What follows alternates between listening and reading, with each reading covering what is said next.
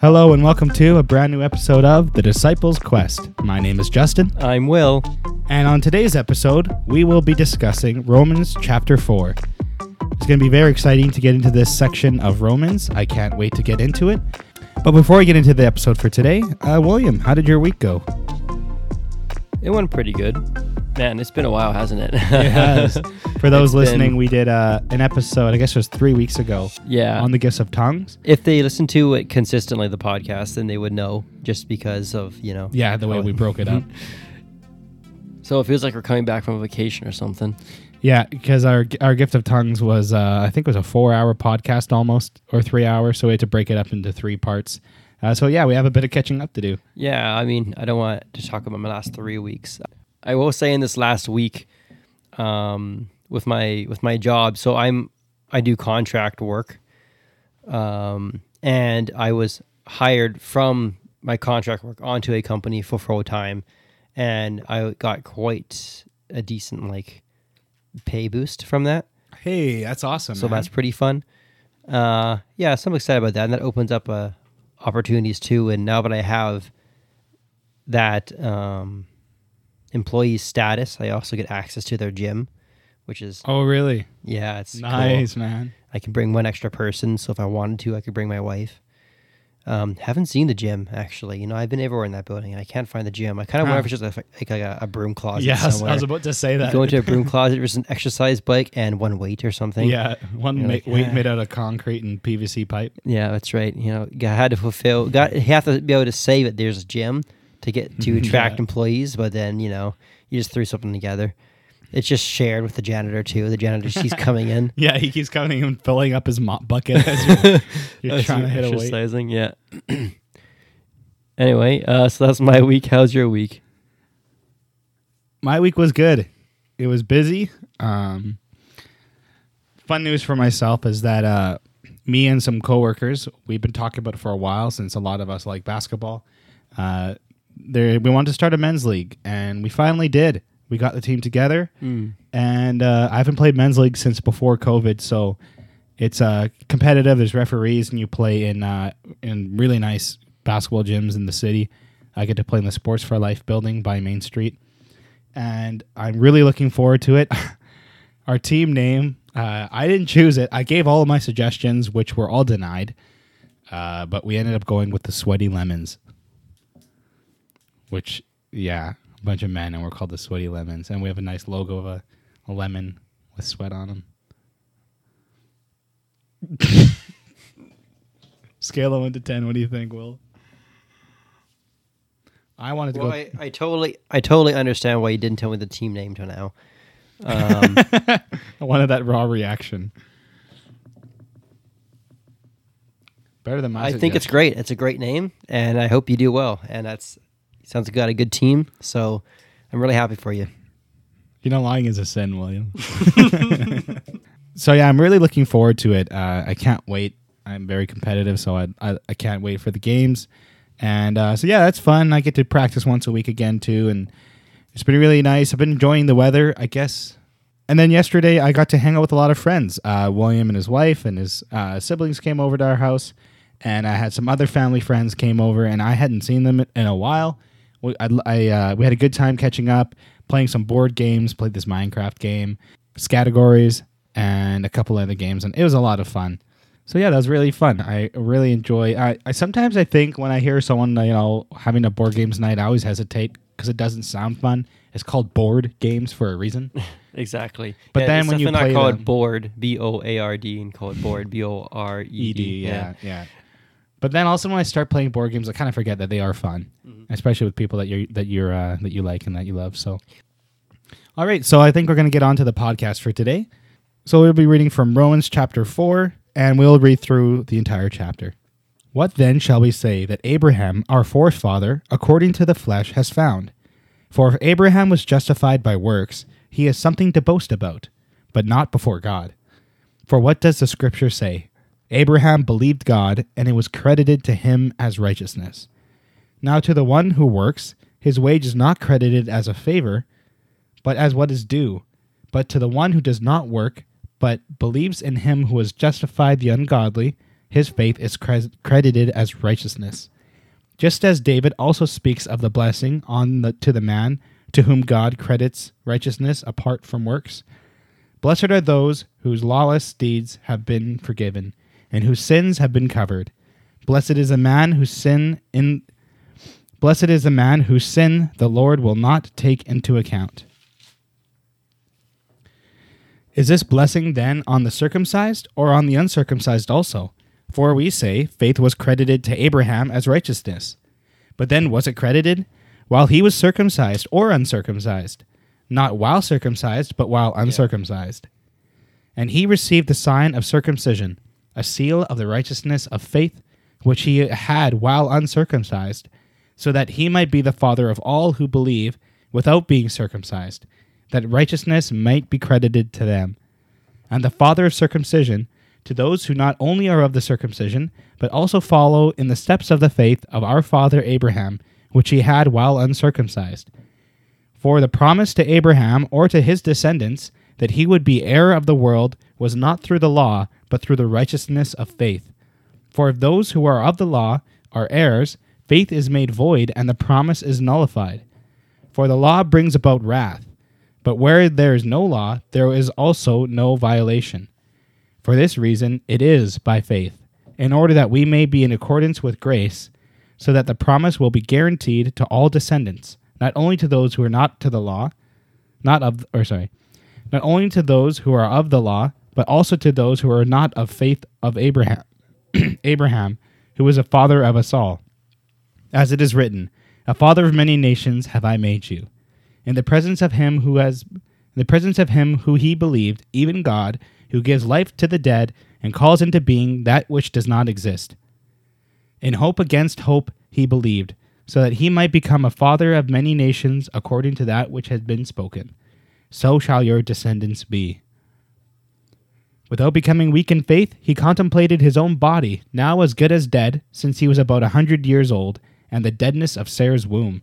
Yet, with respect to the promise of God, he did not waver in unbelief, but grew strong in faith, giving glory to God, and being fully assured that what God had promised, he was able to also to perform.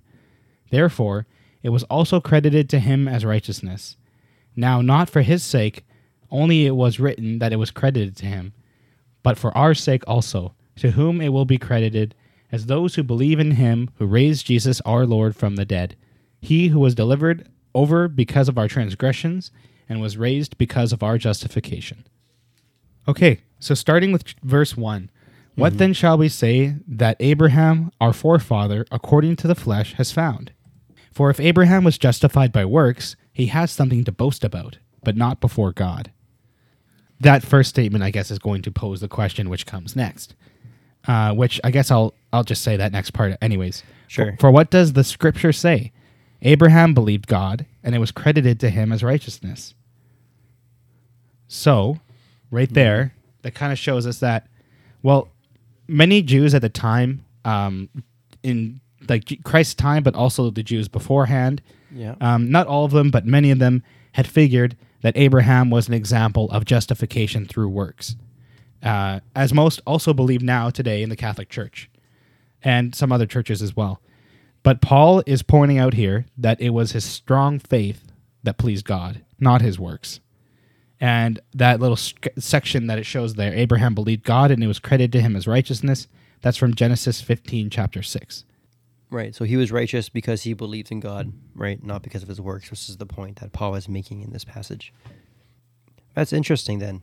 Because so the question you're asking earlier has to do with this, doesn't it? Mm-hmm. It's like, well, it says it in Genesis. He was righteous because of his faith, not because he fulfilled the law. Because if it was, if you were only made right through the law, then arguably he would have had had to have had the law first mm-hmm. in order to have been righteous. Well, it's just interesting because like there, I have a statement here from old rabbis that would say, "We find uh, this from uh, like an ancient passage from a rabbi said we find that Abraham, our father, had performed the whole law before it was given.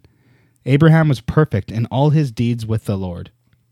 So the rabbis would argue that Abraham kept the law perfectly before it was given, uh, which he didn't, by the way. But they felt like he fulfilled the law perfectly, which is why he was justified, which is why God made that statement. Hmm. but it doesn't say that.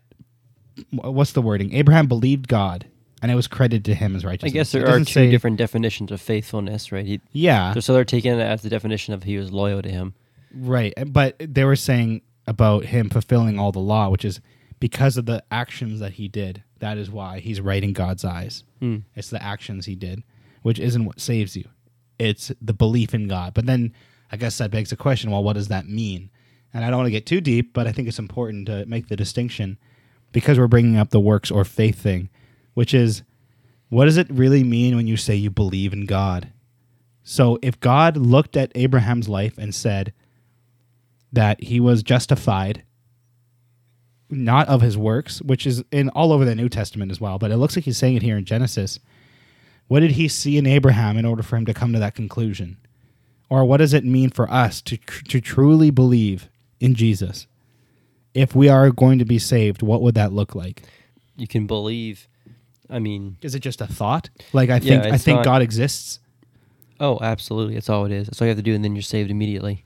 What if I say. I, what if I say I believe that God exists and I think he created the world and I think Jesus was a really good guy? Is that enough to save me? Uh, yeah, I guess not. I mean, if you if you just say that, yeah, God exists, but continue living in your sinful ways, you know, the Bible makes it pretty clear that you're not really saved. And, and even in James, it talks about that, you know, you'll be able to tell whether or not you're really a Christian by your fruit.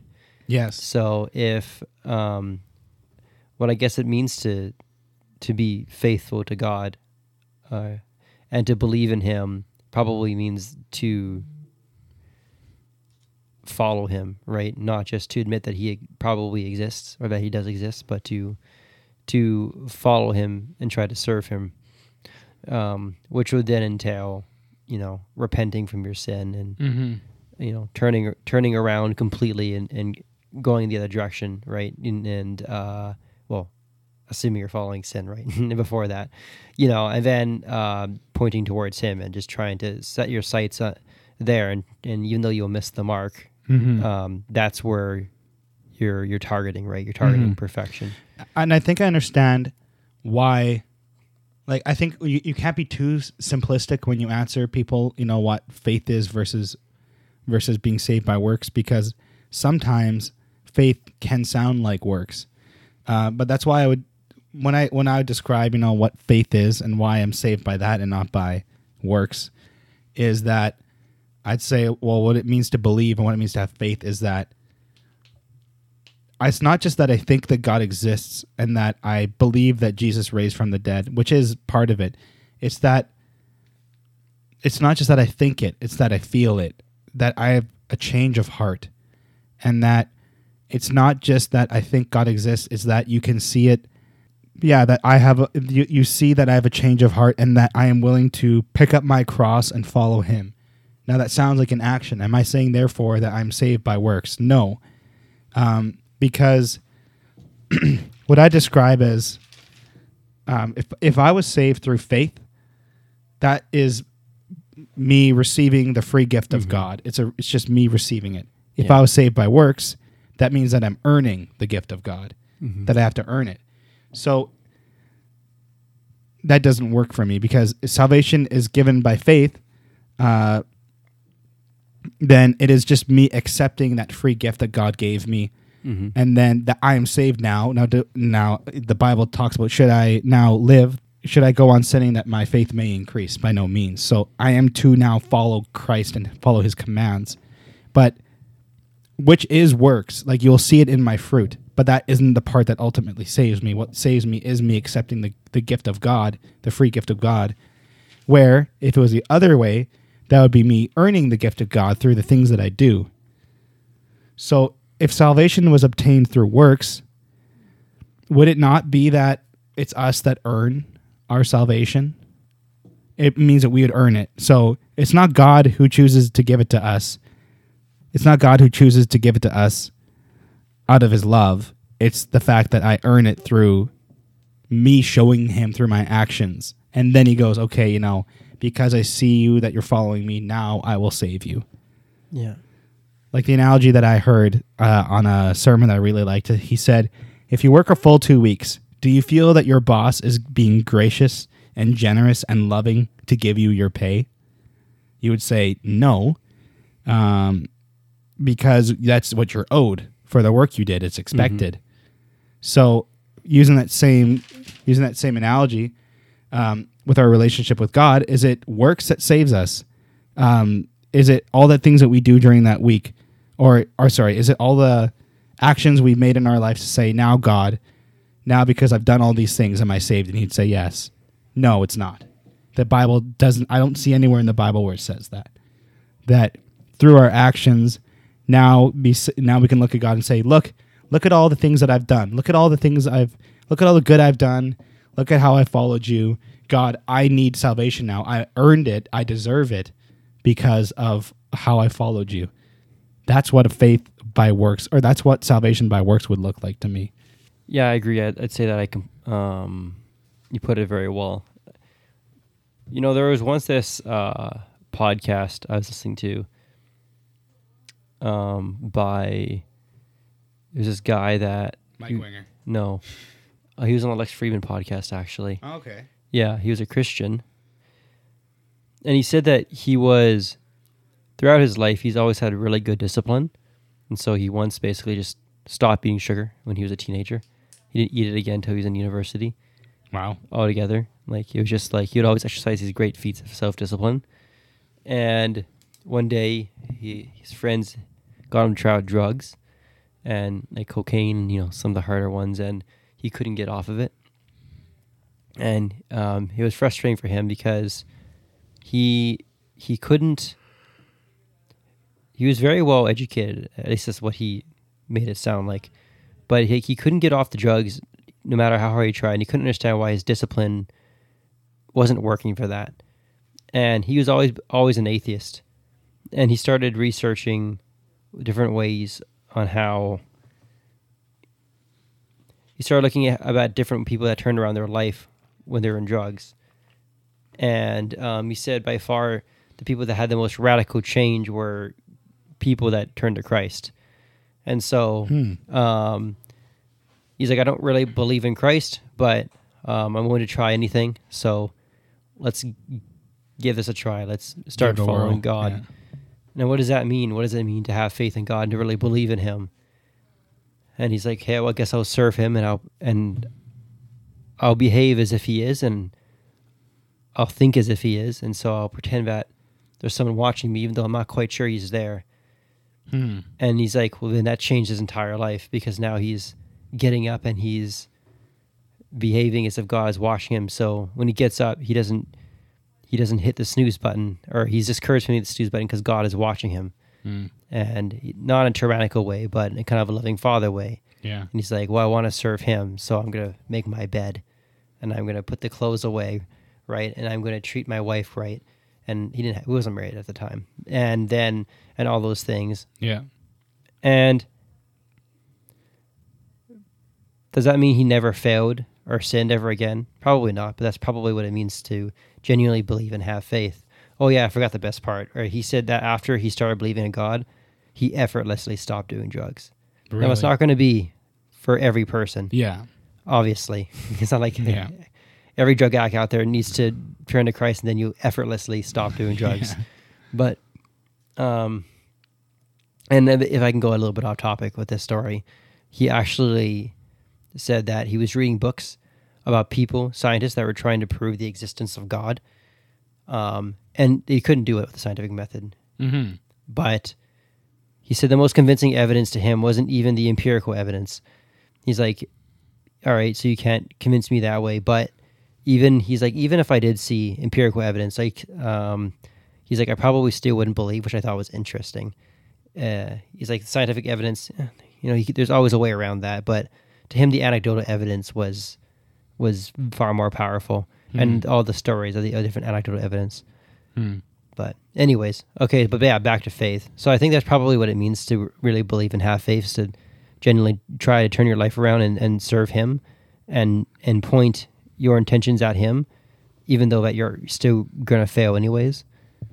But uh I mean behaviorally speaking, but I think you probably articulated it so the best my I only possibly my could. only question to how you worded it would be the way you, it was said. Now, correct me if I'm reading it wrong. Was that sure. because of those because of the actions in his life?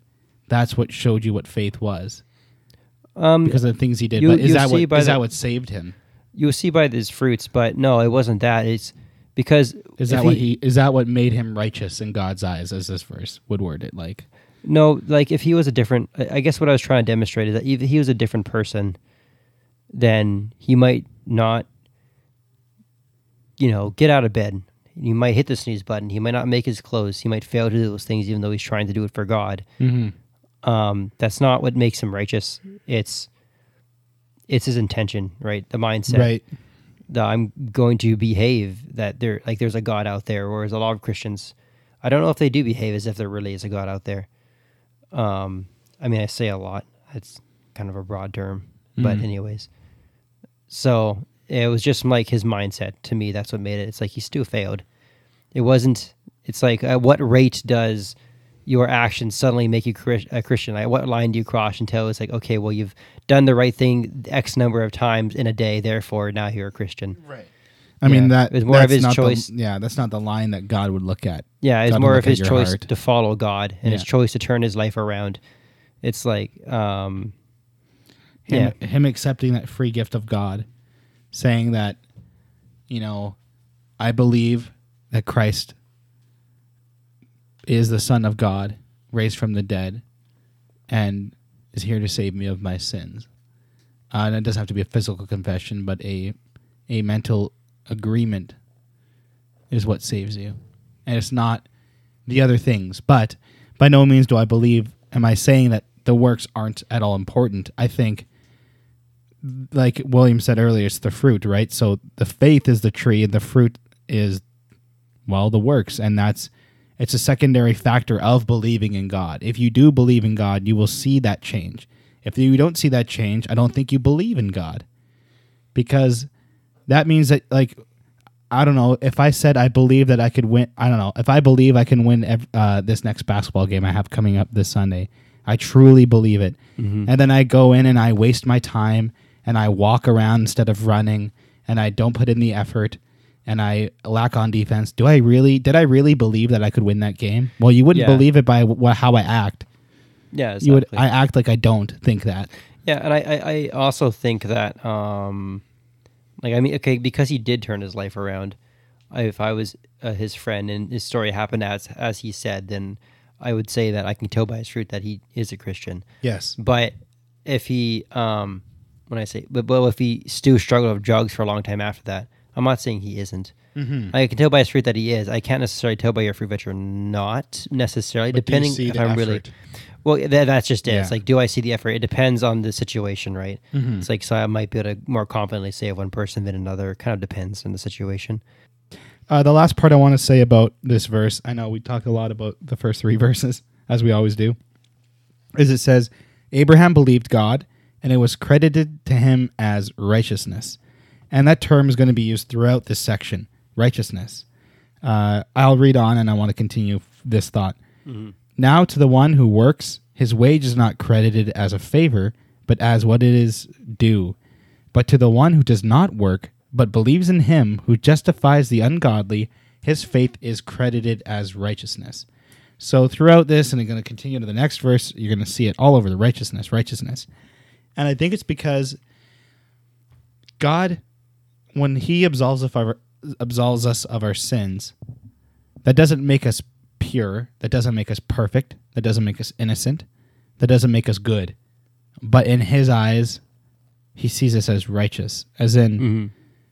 He has forgiven us, and we are righteous in His eyes. And I think there's an important reason why they chose to use that word instead of Yeah. good or perfect or pure, because we're not. Yeah. But when we're in heaven one day, we will be perfect and pure and in new bodies. I agree. And it depends on how you're using the word righteous. Yeah, In this true. context, they're just meaning just that. It's like God, the cross covers our sins, right? And so, So uh, he absolves us of our sins. So he paid the penalty. so we are pure and, you know, what's the saying? White as snow. We are pure and righteous in His eyes in that way. Yes, in that way. I will. I will say I've heard. we aren't without sin now. Yeah, and I will say that I've actually heard like people play war games where with this whole concept. Mm-hmm. Uh, not not even that too, that much long ago. I was hearing someone be like, "It's like how many of you think that you're as righteous as a bunch of Christians? How many of you think you're as righteous as this person, are more righteous than like Adolf Hitler?" And everyone raises their hand. Like, how many Yeah. people are more righteous than so and so? You move down the line, uh, Mother Teresa, and then like two people raise their hand. And then how many people think you're as righteous as Jesus Christ? And no one raises their hand. They're like, actually, you're wrong. You're all righteous as Jesus Christ because God washed you, washed you with the blood, and now you're pure. And it's like, okay, but Wow. what, the way that you're implying it makes Right. it Sound like insinuates You're on the same level. y- that you're talking. That's like the little gods theory or something. No, no. I mean, I get what he was saying. Like that's not what I was getting at. But like the way that he was, I don't know, wording it was insinuating that um, the righteous thing is. He was talking about like you know actually their their their behavior, their conduct, essentially, and so that's what they, what was in their heads. Oh, I see. and they were like, "Oh, well, I'm not as righteous as this person. I'm not as good as that." You know, it's like they're talking about. It, he made it. He made them think that they're talking about their their conduct and their behavior, and then suddenly he flips it out and goes, "Actually, I'm talking about how God sees you," or something like that. Hmm, It's like, well, they they could be talking about two different things. Right. If I, see say I'm as saying. righteous, like uh, I care about trying to be righteous, I'm always going to miss the mark. You know exactly what I'm saying. Yeah. But then you could also go back and be like, actually, well, you are righteous. And Right. it's like, hey, well, that's not what I'm saying, though. Right. Oh, yeah, Anyway. exactly. But God's got a long list of all the things we've done wrong. Trust me. Mine's one of those scrolls that like Bugs Bunny would pull out and just roll across the entire world. And then when we ask God into our lives and Christ into our lives, he rips it up and he burns it. Um, saying Yeah. that, you know, I remember your sins no more. That's what it mean, means by righteousness. That we are now righteous in his eyes. that's good. Yeah. I mean, the analogy was funny. I like that. There was like uh, Mike Winger was saying, he's like, uh, think of it as this way: there's some like government thing, like tracker in your car, and it's detecting every single time you go over the speed limit. Oh, I Every heard him say you- that. Oh yeah, yeah. You do like a roll uh, across a stop sign. Yeah. Every time you do something wrong on the road, and then at the end of your life, they hand you this massive bill of every tiny infraction on it. You know, it's Yeah. charged and leads to this, eh, this this enormous amount, and you're like, well, that's not great. yeah, and then God just kind of comes and rips it up, right? Yeah. And that's that's what it is because He sees every single infraction. Yeah. Yeah, Yeah, exactly. Just as David also speaks of the blessing on the man to whom God credits righteousness apart from works, blessed are those whose lawless deeds have been forgiven and whose sins have been covered. Blessed is a man whose sin the Lord will not take into account. yeah. So it talks about God absolving people of their sins in that Psalms, eh? Mm, yeah, so this psalm is really good. I'll So read just a section of it. Mm, sure. It says, How blessed is he whose transgression is forgiven, whose sin is covered. How blessed is a man to whom the Lord does not impute iniquity, and whose in whose spirit there is no deceit. When I keep silent about my sin, my body wasted away, through my groaning all day long, for day and night your hand was heavy upon me. My vitality was drained away as with the fever heat of summer. I acknowledged my sin to you, and my iniquity I did not hide. I said, I will confess my transgressions to the Lord, and you forgave the guilt of my sin. Therefore, let everyone who is godly pray to you in a time when we may be found, when you may be found. Surely in a flood of great waters they will not reach him. You are my hiding place. You preserve me from trouble. You surround me with songs of deliverance. I will instruct you and teach you in the way which you should go. I will counsel you with my eye upon you. Do not be as the horse or as a mule, which have no understanding, whose trappings m- include bit and bridle to hold them in check. Otherwise, he will not come near to you. Many are the sorrows in the wicked, but he who trusts in the Lord, loving kindness shall surround him. Be glad in the Lord and rejoice, you righteous ones, and shout for joy, all who are upright in heart. So, this is essentially That's like the story of forgiveness. yeah. That's a part of the. That's a big part of the gospel, right? Mm-hmm. So interesting. That's in Psalms. Yeah, the way it's worded in Psalm sounds. I know it sounds silly to say this. It sounds so Christian, and it's because Jews would argue, you know, the Old Testament wouldn't have anything like that. yeah, right? it wouldn't have anything like that. But to me, this is just ultimate concepts of Christianity. Obviously, it's all over the Old Testament, but just how blessed is he whose transgressions is forgiven, whose sins are covered. But I mean, at the time, the only way they really saw that was through ritual and um, other ways to show their dedication to God. I can kind of see how like the Jewish people though would like fall out of looking at you know the finer um, nuances, like the the sing- let's just say you're given a bunch of laws, right? Mm-hmm. Your your authorities in that country are going to put it upon themselves to really push that concept, right? Right, Like that's your true. priest or whatever, because that's their job and Mhm. that's what you're going to be hearing a lot of the time. And the priests are going to have, you know, and you Read their ideologies into the text. uh, yeah, there's that too. But they're also going to like you know make more laws because they're politicians, right? Right. And which is what happened. It got really convoluted after a while, and so um, and so then before you know it, that's the problem with mixing religion with uh, that deeply into government is that at some point um, uh, it, it kind of muddies the water. So I can kind of see how that would happen though. Mm-hmm. So, and uh, yeah, now it's just tradition, right? Um, anyway, I'm talking about things I don't understand, so I'm gonna shut up. Anyways, And it's just it's giving a blessing to people that have accepted Christ, right? Blessed is a man Mhm. whose sin the Lord will not take into account. Now Yeah. the Lord, we see that as God, but we see that as the triune God, Father, Son, and Holy Spirit. Yeah. So maybe at the time in Psalms, some Jewish people would, uh, you know, obviously they would just claim it's just the Father speaking, but we believe that God, Father, Son, Holy Spirit, is the one who forgives us of our sins because of Him sending His Son to die for us on the cross.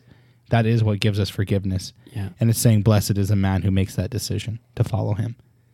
yeah, right there in the Old Testament. Yeah, exactly. I love it. Can I read the next one? Yep, go ahead. Now, is this blessing only for the Jews, or is it also for the uncircumcised Gentiles? Well, we have been saying that Abraham was counted as righteous by God because of his faith. But how did that happen? Was he counted as righteous only after he was circumcised, or was it before he was circumcised? Clearly, God accepted Abraham before he was circumcised. I read from 9 to. Uh, 10? yeah. Yeah, this is interesting, hey? Um, well, he would have.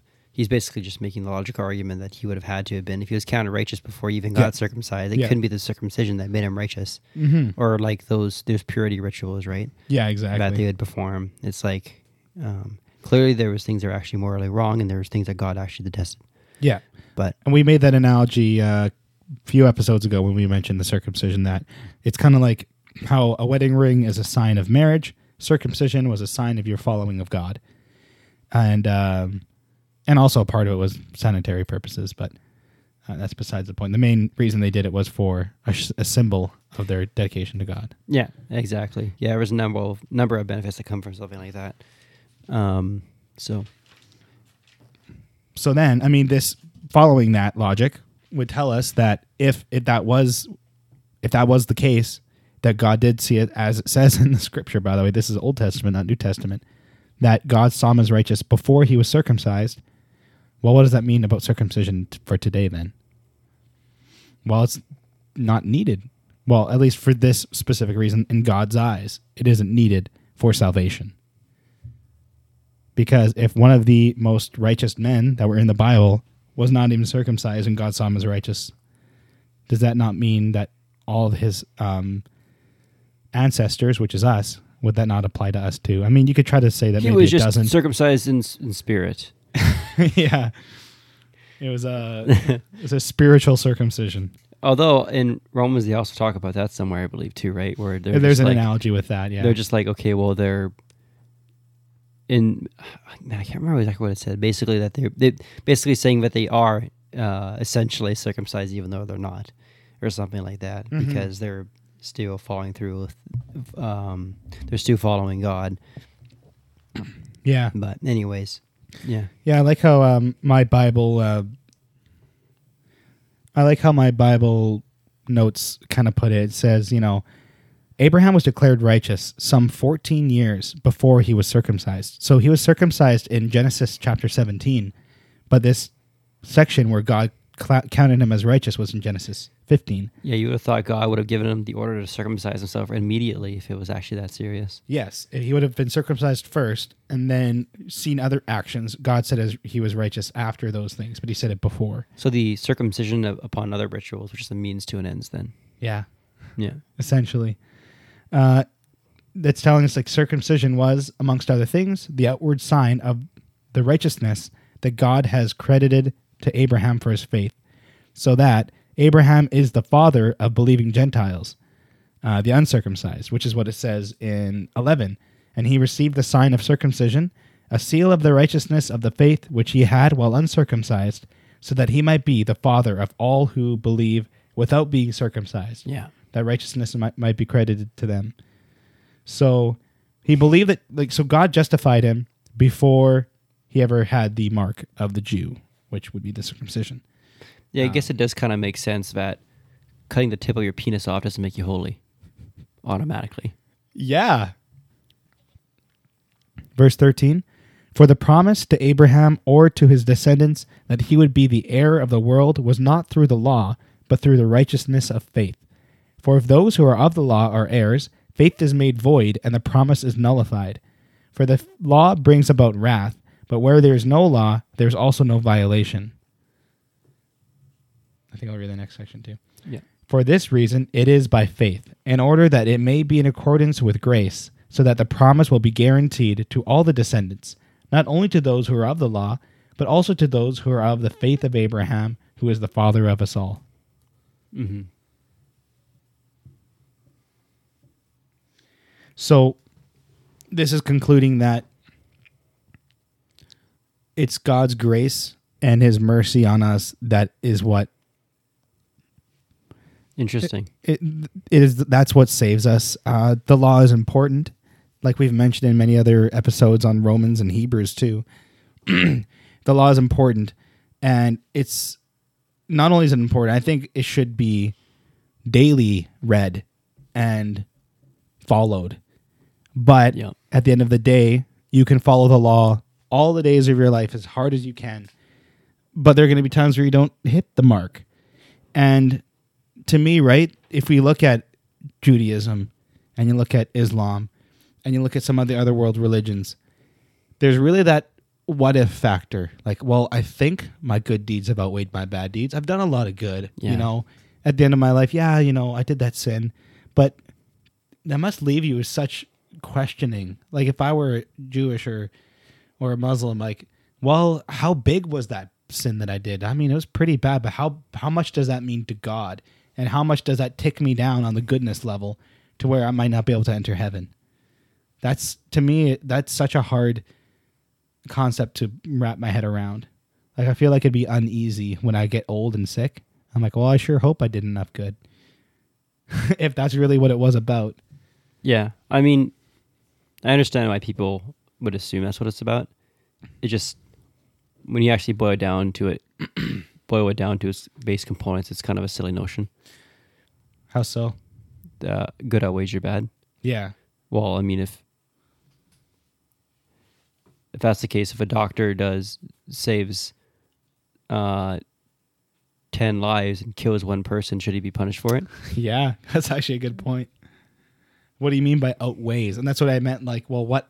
How how bad does God look at this sin? I mean, if he's yeah, I mean, if he's narcissistic, and when I say kill, I like let's just say that he he's he's a doctor, so he saves ten people's lives, but he's He wasn't able to narcissistic and, and uh, it's not that he wasn't able to, is that he murdered him, right? Oh, I see. And I'm saying is, Yeah. does he deserve to be punished? Is the answer? What if he goes in before the Does judge? and be Like, yeah, I know, I I killed this guy slowly by cutting off his like I strangled him to death because um I didn't like I the was way. angry. Yeah, I was mad because you know whatever reason. Um, let's just make it something kind of petty to to have people emotionally connect with this idea. Uh, he was angry because uh, think of something silly. Got cut off in traffic. I don't know. Yeah, Um, and then so he, he stra- reminds him of his ex girlfriend. Yeah. Okay. Oh, yeah. Sure. he reminds. So so he strangles him, and then he goes before the judge, be like, "Yeah, but my good outweighs my bad. Right. I saved far more people than I've ever murdered. I mean, I mean, even though I'm a sociopathic killer, and you know, Mhm. and then yeah, would the judge be a good judge or a bad judge if he said, "Yeah, that adds. Okay, you're you're free to go." Right. Uh, Yeah, I mean, maybe we're looking at it too simplistic. Maybe uh, Jews and Muslims do have a different way to look at it concerning this question. Because yeah, you would have to ask, like, well, how bad does God look at that bad? Would that one murder completely take away the ten good things that I've done? How many good things do I have to do to where it now is balanced out? That's a hard concept. Does God only know? That's kind of nerve wracking. Yeah, well, that's the thing. That's why I'm like, I'd be uneasy at the end of my life. I'm like, well, you know, and maybe that's why the people that do really believe in Judaism and Islam take it so seriously because they're scared of what happens if They I don't follow it Yeah. enough. That it seems that like the people that I do know that call themselves a Muslim or a Jew are really following it. And when I look at the people that say they're a Christian, don't you know, it's it's less so because maybe they feel like they really need to harp on it. And you know, like part of me respects that because it really means that they try they're trying to believe it. But are they believing it because they think it's true or are they believing it out of fear? Because that's not really believing then. I wonder. Hmm. It's not really believing if you're believing because you're afraid. I don't think so. I don't think it's genuine if it's because you're scared of the consequences if you don't. I like that thought. It's reassuring. Yeah, I mean, I hope that's true. I don't know how many people become Christians because they're afraid of going to hell. I, I mean, I probably did. I think I said that in my testimony episode that that was one of the first reasons I wanted to believe in God is because I was scared of the concept of death and not being in heaven and not being where it's nice and fluffy and soft, but it, we would be burning and anguish and and everything like that. I actually don't think that's necessarily a bad reason to become a Christian. I think that's a very valid reason. I, I so people say that that's you know not a good reason to become a Christian. I think that's probably pretty normal and healthy to be afraid of something like that. That's fair, I guess. but yeah. um, I think as time goes on, if that's the only way you see it as something that I have to do this, then uh, in order to get into heaven, I have to, and I ought to, and all these kinds of things, then you're probably going to start resenting God at some point because you're going to see Him more tyrannical than you are going to say. If you say "I love you" and I want to, then it, it you're Mhm. going to have a different psychological outcome. That's more of a genuine faith as opposed to like, oh, you know, God's my ticket onto this train of a good life. yeah. and I guess I'll follow him just so I don't, you know, drown and burn. Okay. Uh, all right, I'll read from 17. That is what the scripture means when God told him, I have made you the father of many nations. This happened because Abraham believed in the God who brings the dead back to life and who creates new things out of nothing. Yeah, and so this is just a continuation of the other thought when he was just like, you know, God is going to give Abraham the whole world. It's like that's what it means when God told him, I have made you a father of many nations. He's like, he's saying that that's he's talking about the entire planet um, of believers, I guess, not just people, not just the Jewish heritage or people that have been circumcised. Um, this happened now, just in case I was circumcised, but that's beside the point. Uh, this happened because Abraham believed. Now I snuck that in real carefully, so let's see if you catch it. let's see if you can catch it I hope so. editing. Justyn, I hope you catch this. I think he's just pointing at how powerful God is when he says that this is the God that brings the dead back to life and he creates new things out of nothing, showing stating that he has the authority to make him the father of all nations. Mm-hmm. And then he's kind of talking about where, like, you know, by the way, here is the type of authority that I have that he can give life to the dead, which he did many times, and calls into being that which does not exist. Which breaks the laws of thermodynamics. Yeah, dynamics, right? exactly. I'm thinking about the example of, you know, making Adam from the dust of the ground Yeah. and Isaac. Well, that doesn't necessarily break the laws of thermodynamics, but um I mean, we can't do that yet. Calls into being which does not exist. You can even think just, you know, even the But- creation of the earth itself out yeah, of nothing. that's that's the thing that doesn't make any sense. It's like if you can actually just but make I mean, making a matter- human out of dirt, that makes sense. No, it, it doesn't make sense, but it doesn't necessarily break the laws of thermodynamics. What's the law of ther- thermodynamics? It, well, you can.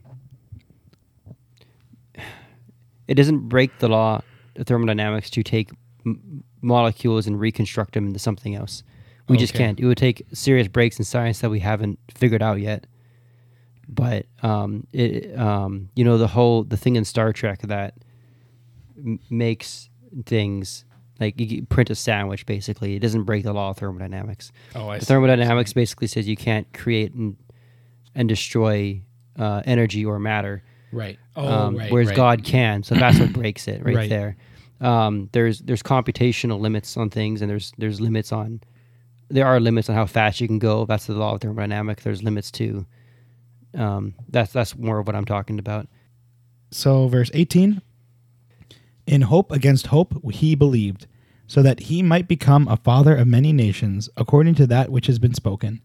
So shall your descendants be.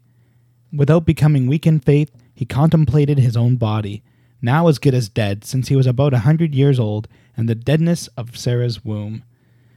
Yet, with respect to the promise of God, he did not waver in unbelief, but grew strong in faith, giving glory to God. Yeah. So showing how important faith was. Maybe that's why God chose him. Actually. Yeah, maybe. because he knew that he would have strong faith despite the circumstances he was in, despite all he went through. Like, really, the chances of me and Sarah having child, I'm a hundred. Like, I'm barely holding on to life here. Mm-hmm. Uh, yet, you're saying that me and my wife, who is also, I don't remember her age, do you remember? And Sarah was 90 years old. Can, I can't imagine in my mind right now a 90 year old lady giving birth. It might be a case of yeah, that would be nuts. It might be a case of also like right person, the right time, in the right place. Like you might maybe Adam would have had enough faith, but you know it wasn't the right time to start hmm. that lineage.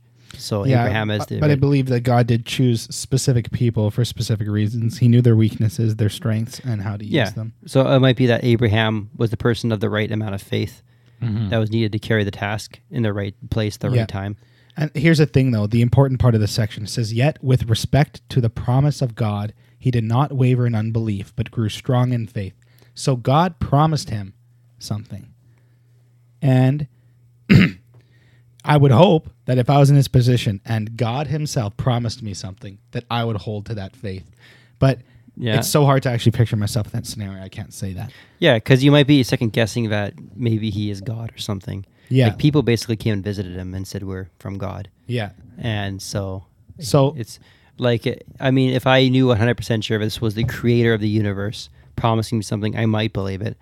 But it might be hard to have faith that because your brain just would, depending on what it is, doubts. yeah, it would reap so many doubts and just being Because- in a position where you haven't seen many Well, miracles and what- suddenly what God being had- Yeah, and what God had promised him just breaks human nature. What do you mean? Like women's ovaries don't work at 90 yeah, to create a child. you're just like They hmm, stop had much much before ago. then. Yeah. Yeah, So he's like what like yeah, I would probably say I don't know if I would have the faith that he had that Abraham had, which is why he's in the Bible I'm not. But yeah, that's crazy. uh, so because God promised him, he says he did not waver in his unbelief. He just kept strong. Nope. Nope. God promised me. I know it's going to happen. I'm going to keep having faith. I'm going to keep staying in prayer. I'm going to keep following God because he promised it to me. And then his promise came true. yeah, that's nuts. And it was his faith that God saw as righteous.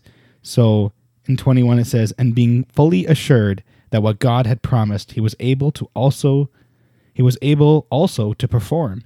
Therefore it was also credited to him as righteousness. Now, not for his sake only it was written that it was credited to him. Should I keep going to the end? I guess hmm. I but for our sake also, to whom it will be credited as those who believe in him who raised Jesus our Lord from the dead, he who was delivered over because of our transgressions and was raised because of our justification. But so yeah, I mean, what we see in Abraham is what you would call true faith because it says it didn't waver. He followed true to, through to God. He didn't stop believing in God. And I'm sure that in this time, when God promised him that, you would see it in his fruit as well. Uh, so it's saying, just like Abraham had that type of faith in God, that's the type of faith that you need to have in Christ. That is an example of living by faith and not just of works, thinking that that's that's gonna what's gonna get you into heaven.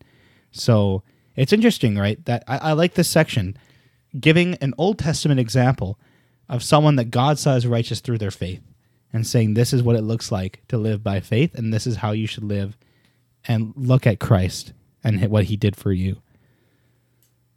I guess I kind of see what your Bible is saying, actually, because the note is written in a way like it's almost addressing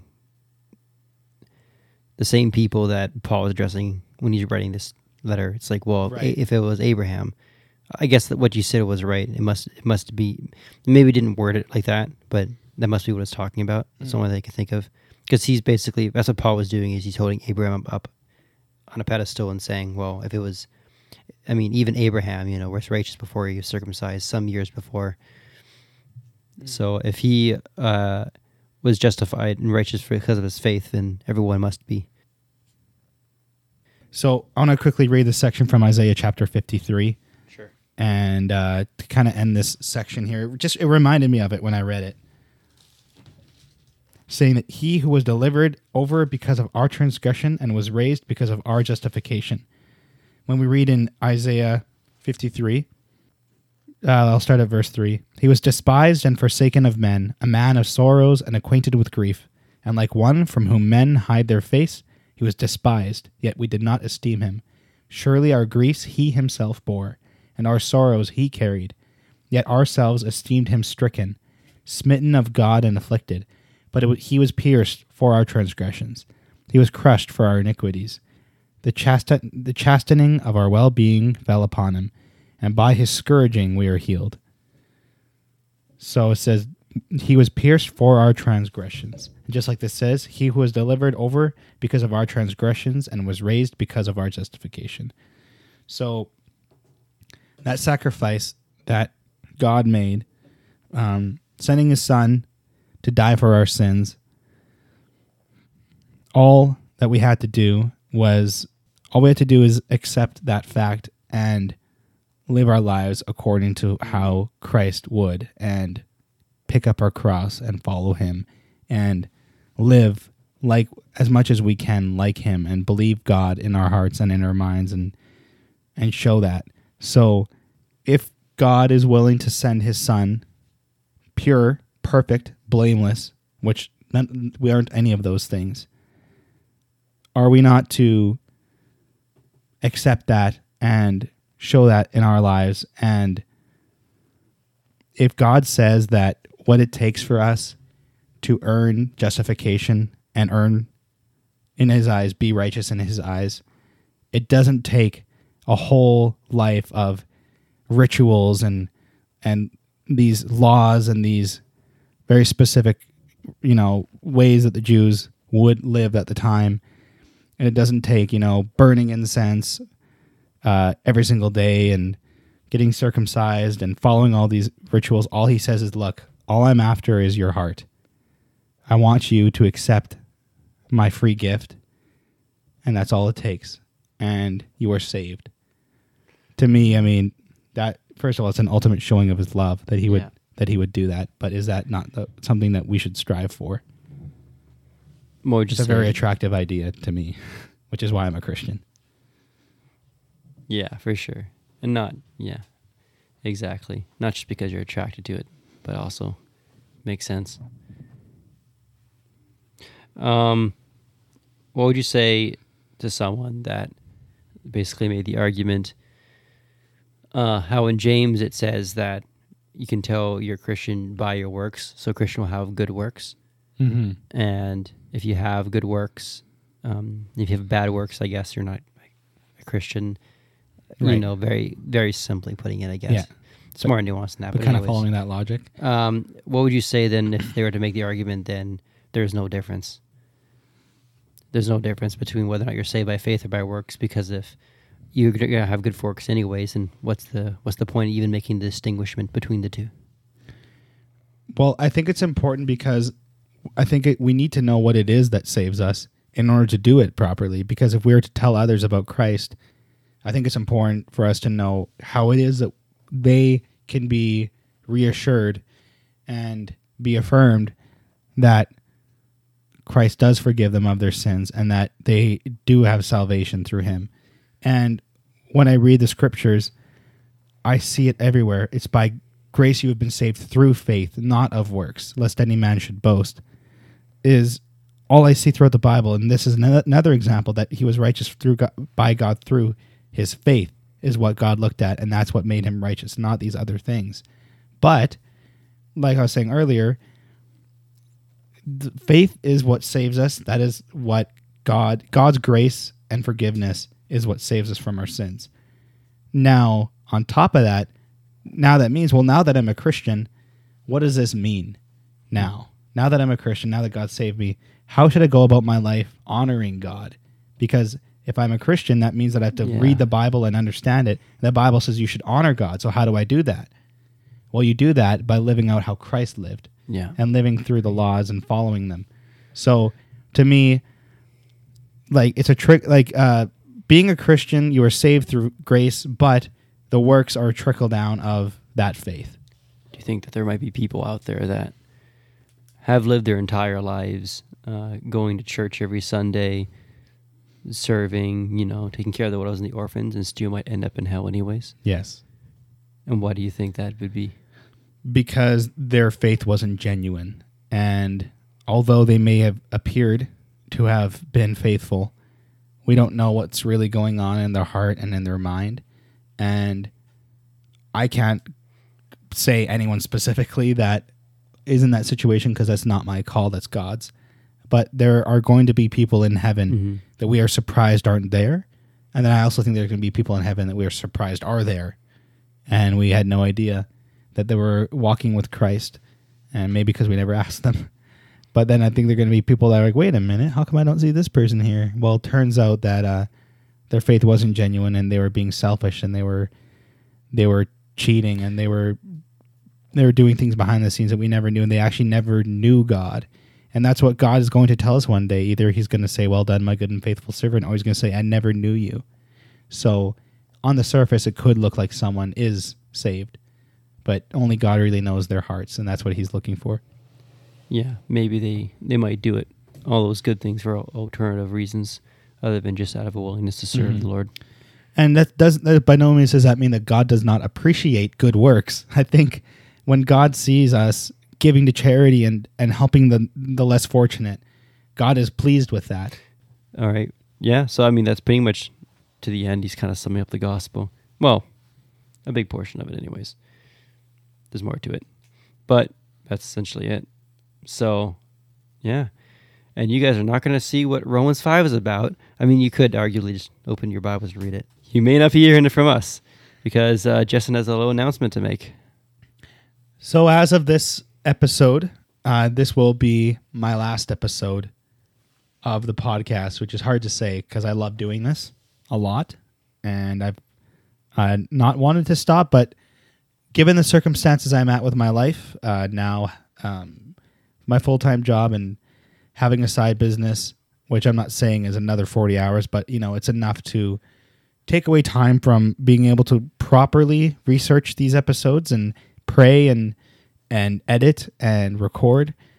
On top of that, with what I announced earlier in the episode with this men's league, which is only for the summer, but um, it's just too much. And if I'm going to do this, I want to be doing it with the amount of effort that I think God would be pleased with. And I don't think He'd be happy if I just did it with half effort or less.